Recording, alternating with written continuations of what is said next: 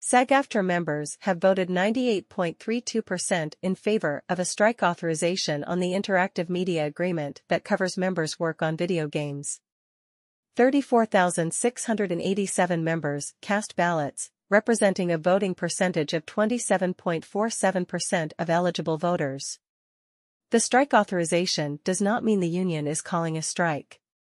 SAG-AFTRA has been in interactive media agreement negotiations with signatory video game companies, Activision Productions Incorporated, Blind Light L L C, Disney Character Voices Incorporated, Electronic Arts Productions Incorporated, Formosa Interactive L L C, Insomniac Games Incorporated, Epic Games, Take Two Productions Incorporated, VoiceWorks Productions Incorporated, and W B Games Incorporated, since October twenty twenty-two.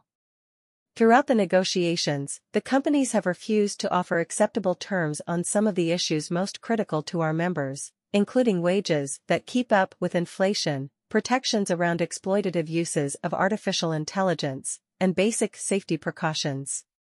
The next bargaining session is scheduled for September twenty-sixth, twenty-seventh, and twenty-eighth, and we hope the added leverage of a successful strike authorization vote will compel the companies to make significant movement on critical issues where we are still far apart.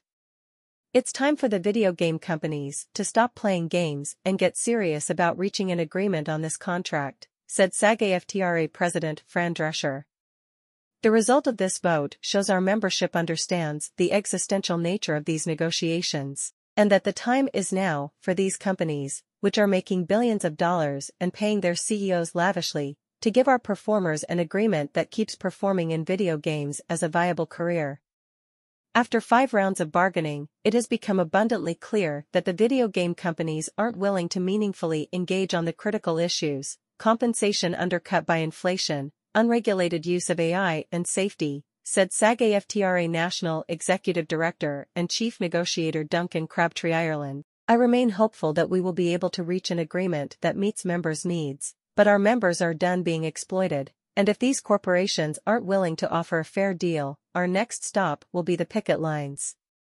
Between the exploitative uses of A I and lagging wages, those who work in video games are facing many of the same issues as those who work in film and television, said Chief Contracts Officer Ray Rodriguez. This strike authorization makes an emphatic statement that we must reach an agreement that will fairly compensate these talented performers, provide common-sense safety measures, and allow them to work with dignity. Our members' livelihoods depend on it. The strike authorization vote was initiated on the unanimous recommendation of the SAG-AFTRA Interactive Media Agreement Negotiating Committee and National Board.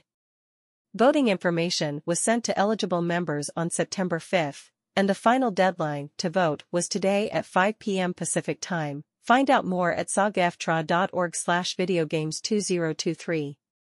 Hashtag SAGAFTRA Strong. Hashtag Power to Performers.